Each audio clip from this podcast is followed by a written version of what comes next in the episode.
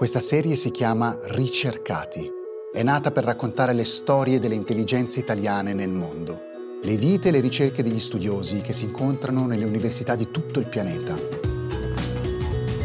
Ricercati è prodotto da Cora Media in collaborazione con Intesa San Paolo On Air. La puntata di questa settimana è di Silvia Bencivelli. Andrea Ravignani, benvenuto tra i nostri ricercati. Allora Andrea, tu hai vinto un ERC Starting Grant, che è un grosso finanziamento europeo, una cosa importante, e lo hai vinto per studiare le origini del ritmo, cioè il tuo campo si chiama bioacustica. Ci aiuti a capire che cos'è e quali domande si pone? Ciao, grazie. Allora, la bioacustica è una scienza multidisciplinare del suono. Noi usiamo strumenti della biologia, della psicologia, delle neuroscienze, della fisica per capire come esseri umani e anche altre specie animali producono, percepiscono, elaborano suoni. E l'IRC è ovviamente molto collegato a questo tema perché il ritmo molto spesso è un'entità acustica, se vogliamo. Poi ovviamente il nostro senso del ritmo non ha a che vedere solamente con la percezione acustica, ma si relaziona anche con il senso del movimento, quando andiamo a ballare il ritmo ci fa muovere, giusto? Quindi in breve l'idea è questa, di investigare perché la nostra specie ha queste capacità ritmiche così sviluppate.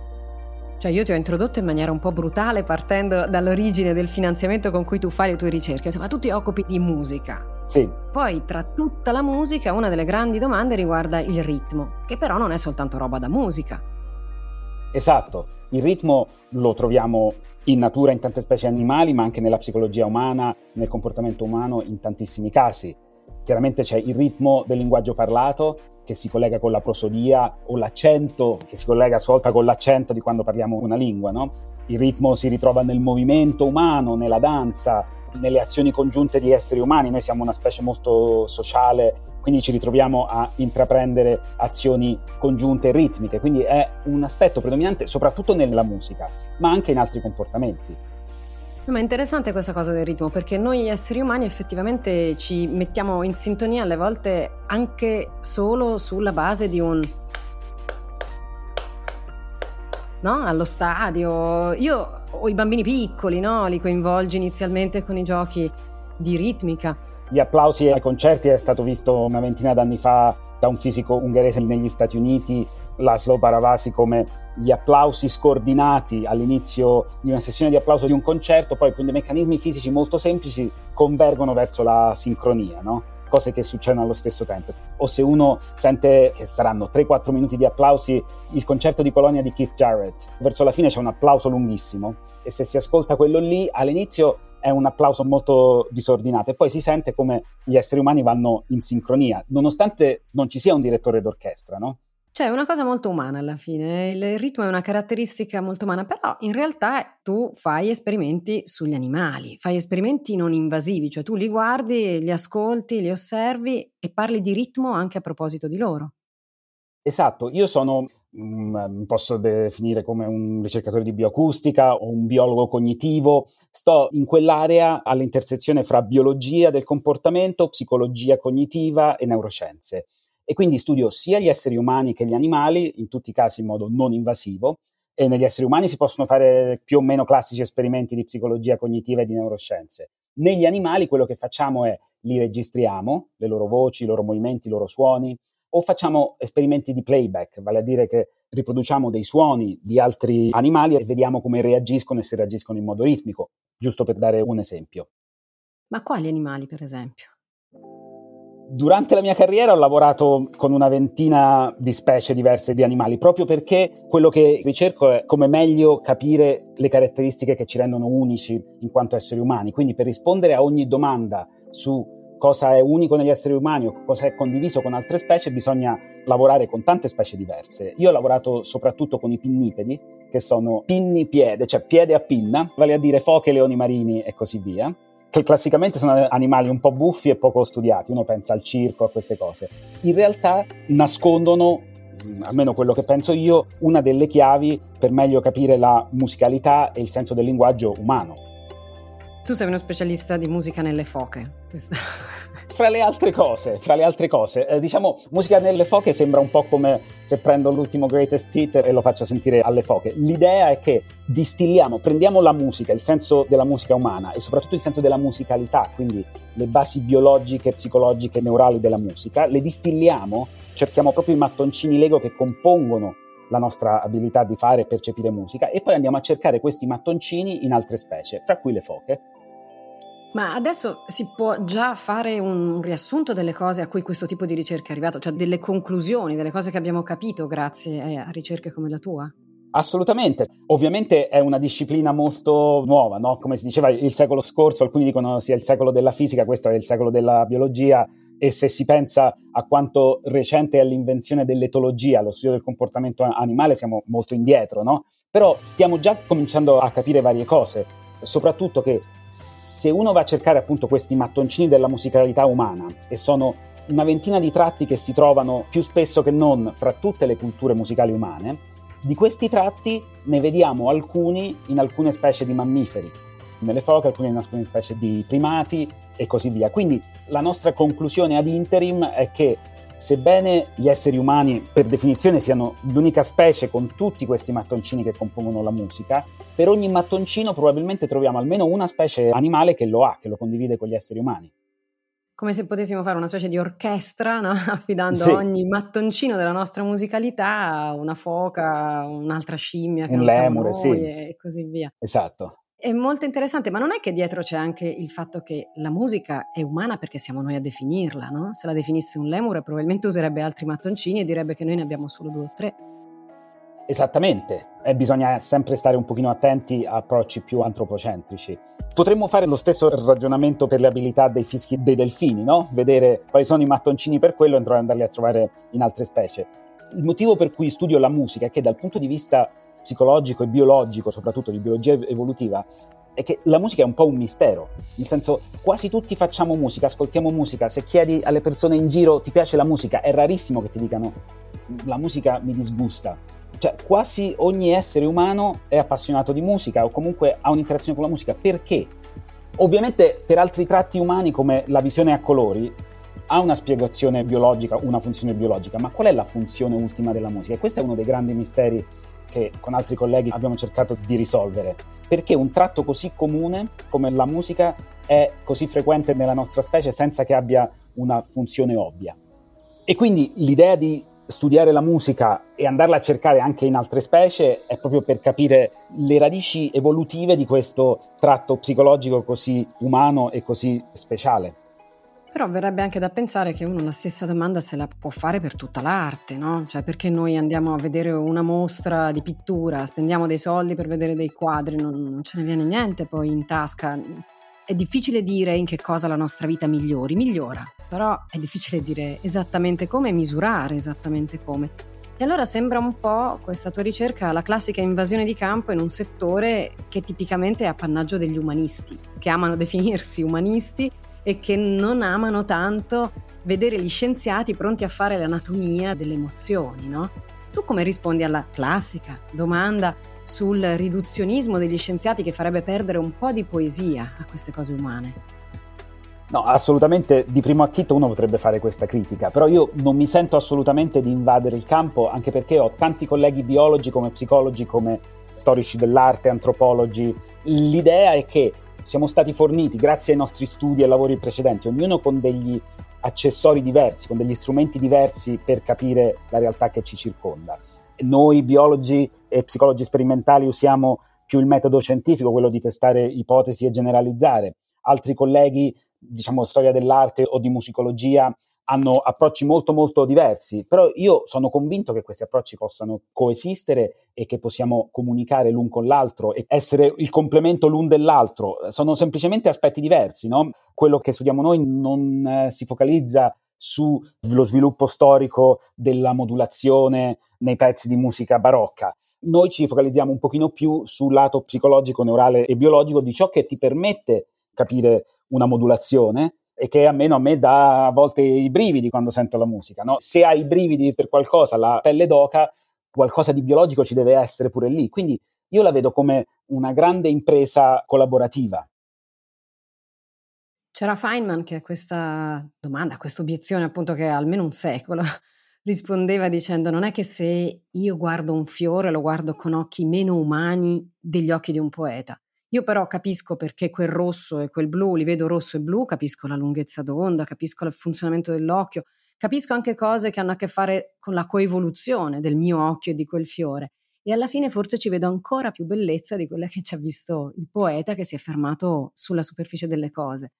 È una risposta che da scienziata io mi do spesso. Io trovo che le cose siano più belle se non le capisce, no? O quantomeno se non le studia, no? E si fa domande come le tue. Assolutamente d'accordo con te e con Feynman e mm, non so se sono ancora più belle dal mio punto di vista, ma almeno tanto belle quanto come le potrebbe vedere un poeta o un musicologo. Sicuramente studiare il lato scientifico di queste cose non toglie bellezza, anzi, come diceva Feynman, appunto a volte aggiunge qualcosa extra. Senti, la tua ricerca di cui vai più fiero, il tuo risultato più importante? Questa è una buona domanda. Ci sono alcuni progetti che li ho veramente cresciuti e diciamo uno in particolare di cui vado particolarmente fiero, soprattutto perché è stato un gran lavoro di squadra, è un articolo che è uscito l'anno scorso su Current Biology, in cui abbiamo visto la presenza di categorie ritmiche nei lemuri indri-indri del Madagascar. È stato un lavoro di gruppo con i miei colleghi dell'Università di Torino. Questi lemuri, beh, innanzitutto bisogna dire che il team del professor Marco Gamba e della professoressa Cristina Giacoma è andato in Madagascar ogni anno per questo progetto durante gli ultimi 12 o 14 anni a registrare questi lemuri, indri-indri, che sono critically endangered, sono, eh, insomma, ne rimangono veramente pochi e sono altamente minacciati, e ha registrato i loro canti. Questi animali cantano in un coro di almeno due, tre, quattro parti ad ascoltarli danno una sensazione abbastanza ritmica. Quello che abbiamo fatto è stato particolarmente bello perché è stato durante la pandemia e quindi ci siamo aiutati l'un con l'altro nelle analisi e nella scrittura di questo articolo con idee, eh, è stato un, un, bel lavoro di gruppo. Abbiamo usato degli strumenti matematici per cercare la presenza di categorie ritmiche, vale a dire vedere come il tempo che intercorre fra una nota e quella dopo è quantizzato come in un certo senso, se uno pensa alla frase di apertura della canzone We Will Rock You dei Queen, che va tum tum cia, tum tum cia, tum tum cia. Lì ci sono due spazi di un'unità di tempo e poi uno di due unità di tempo, no? È come tornando duemila anni indietro, i greci, la perfezione dei numeri interi e così via. Questa è una cosa che si trova molto molto spesso nella musica umana, queste categorie ritmiche relazionate da numeri interi, ma che non era mai stata vista in nessun mammifero e di tutti i mammiferi lo abbiamo trovato per la prima volta in questi lemuri del Madagascar. Che non sono molto vicini a noi filogeneticamente, non sono gli scimpanzé bonobo che sono i nostri cugini prossimi, sono cugini un po' più in là. Esatto, sono fra i primati più lontani che abbiamo, quindi probabilmente è un caso di evoluzione convergente, nel senso che tanto noi come loro forse dovuto a pressioni selettive comuni, abbiamo acquisito questa abilità di produrre categorie ritmiche. Quindi come dire che questa è stata una risposta che abbiamo dato sia noi sia loro, magari anche a domande diverse che l'ambiente ci stava ponendo nel corso della nostra evoluzione, il risultato è stato per entrambi il ritmo. Esatto. Senti, tu sei andato in Olanda a studiare tutto questo, no? Esatto. Cioè, abbiamo cominciato dicendo che tu hai avuto un IRC, che è una cosa molto prestigiosa da parte della Commissione europea, se non erro, no? Sono soldi europei quelli degli IRC? Sì, Consiglio europeo delle ricerche. Consiglio europeo della ricerca, giusto. E sei uno di quegli italiani che ha preso l'IRC ma adesso lo spende all'estero, che è come noi raccontiamo in Italia questa cosa dell'IRC. Però insomma tu sei finito in Olanda per ragioni molto precise, immagino. Esatto, in realtà sono quasi vent'anni che vivo all'estero e in Olanda sono finito proprio per amore alle foche, nel senso che queste due specie di foche che ho studiato negli anni scorsi, ora i miei studenti di dottorato studiano e io dirigo le ricerche, non si trovano nel nostro mar Mediterraneo, ma si trovano in abbondanza nel mare del nord e proprio per studiare questi animali e le loro capacità vocali, ritmiche, sono venuto a vivere qui in Olanda nel 2017. Quindi tu sei da 5 anni in Olanda perché lì ci sono le foche. sì. Quindi non ti posso adesso chiedere che cosa hai trovato in Olanda che in Italia non c'era, perché la risposta sono le foche. Esatto. Però tu hai fatto un percorso un po' particolare, molto originale, perché tu non nasci psicologo, non nasci neuroscienziato, non nasci musicologo, tu nasci matematico. Sì, io ho fatto la triennale in matematica a Sapienza per la laurea magistrale sono andato all'estero per il programma Erasmus Mundus, in cui si studia in tre università diverse, quindi nel, nel mio caso è stato Germania, Francia e Spagna. Poi ho avuto un cambiamento di rotta e ho virato verso quella che è veramente la mia passione per il dottorato. Ho fatto il dottorato in biologia cognitiva a Vienna, quindi Vienna, la città di Freud, ma anche la città di Konrad Lorenz, uno dei padri fondatori dell'etologia del comportamento animale. Quindi la cosa molto bella di Vienna è stata che conoscenze in biologia, psicologia e neuroscienze si univano per creare una cosa unica. E lì appunto ho imparato molto sia dai miei colleghi che da, dalla comunità. Poi ho fatto un, un postdoc in un laboratorio di intelligenza artificiale e ora mi ritrovo a dirigere un gruppo di ricerca in Olanda, nei Paesi Bassi, all'Istituto Max Planck di Psicolinguistica e sono anche professore associato in neuroscienze e psicologia della musica all'Università di Aarhus, dove c'è proprio un centro dove viene studiata la psicologia e le neuroscienze della musica. Posso chiederti chi sono i tuoi studenti? Come è fatto il tuo gruppo? Tu adesso dirigi un gruppo di ricerca, chi c'è dentro, a parte le foche? Sì, diciamo che ho, mh, mm, ho cercato di... Io ho avuto, ho avuto, sempre una visione interdisciplinare e multidisciplinare della scienza, quindi quando ho avuto l'opportunità, grazie ai fondi del Max Planck, di mettere insieme il mio gruppo di ricerca, ho cercato di prendere scienziati e colleghi, siamo una decina di persone nel mio gruppo, con anche skills e approcci complementari. Quindi nel gruppo abbiamo una neuroscienziata cognitiva umana, un informatico, un linguista, una biologa marina, un'ornitologa, una primatologa, uno scienziato cognitivo, una neuroscienziata e Comunque credo che questo dia l'idea di come vedo le cose, no? che comunque si può continuare a apprendere e io posso comunque anche continuare a apprendere dai miei studenti di dottorato e viceversa. Questo è il clima che voglio. Senti, a questo punto io ho un'ultima domanda, perché tu mi hai parlato di musica, di ritmo, di animali, il fuoco e i lemuri, abbiamo capito che sono in cima ai tuoi pensieri, la multidisciplinarità, il tuo percorso così originale e complesso, ma non hai mai menzionato un musicista. Tu sei un musicista o lavori con i musicisti? I musicisti non sono oggetto di ricerca in tutto questo. Certo, beh, io diciamo, sono un, un, musicista per scherzo, nel senso che ho cominciato a suonare il sax quando andavo al liceo, un po' continuato così al lato. Ovviamente ho una grandissima passione per la musica. Con musicisti nello specifico non ho ancora lavorato, anche perché a volte quando facciamo ricerca con gli esseri umani ci interessa capire come funziona l'essere umano, più come è la persona in media che pur non essendo stata esposta ai 25 anni di lezioni di pianoforte crescendo, ha comunque un senso della musica e questa è un po' l'idea, cioè noi esseri umani anche se non ci inculcano la musica o se non ci offrono possibilità di studiarla, comunque abbiamo questo senso musicale e questa è una cosa molto, molto bella e interessante. Comunque sì, la musica è una parte molto importante della mia vita. Grazie allora Andrea Ravignani, in bocca al lupo per le tue ricerche. Abbiamo capito che vai dove ci sono gli oggetti dei tuoi studi, quindi non ti chiedo se torneresti in Italia e... o sì, posso chiedertelo? Beh, diciamo che sono fuori da vent'anni, sono un figlio dell'Unione Europea, quindi fin da bambino ho sempre considerato che andare in un altro paese europeo è un po' come dire vado a Milano o a Venezia, nel senso spostarsi da una città all'altra. Sicuramente il mio cuore è ancora molto in Italia e ci sono tantissimi colleghi italiani che fanno cose molto molto interessanti, quindi chissà un giorno sarebbe molto molto bello. E allora grazie e a risentirci presto. Grazie, ciao. Ricercati, storie dei cervelli italiani nel mondo è un podcast di Silvia Bencivelli, Mario Calabresi, Paolo Giordano, Cesare Martinetti e Francesca Milano. Prodotto da Cora Media e realizzato in collaborazione con Intesa San Paolo On Air. La cura editoriale è di Francesca Milano. Il coordinamento è di Cesare Martinetti. La producer è Monica De Benedictis. Il sound designer è Daniele Marinello.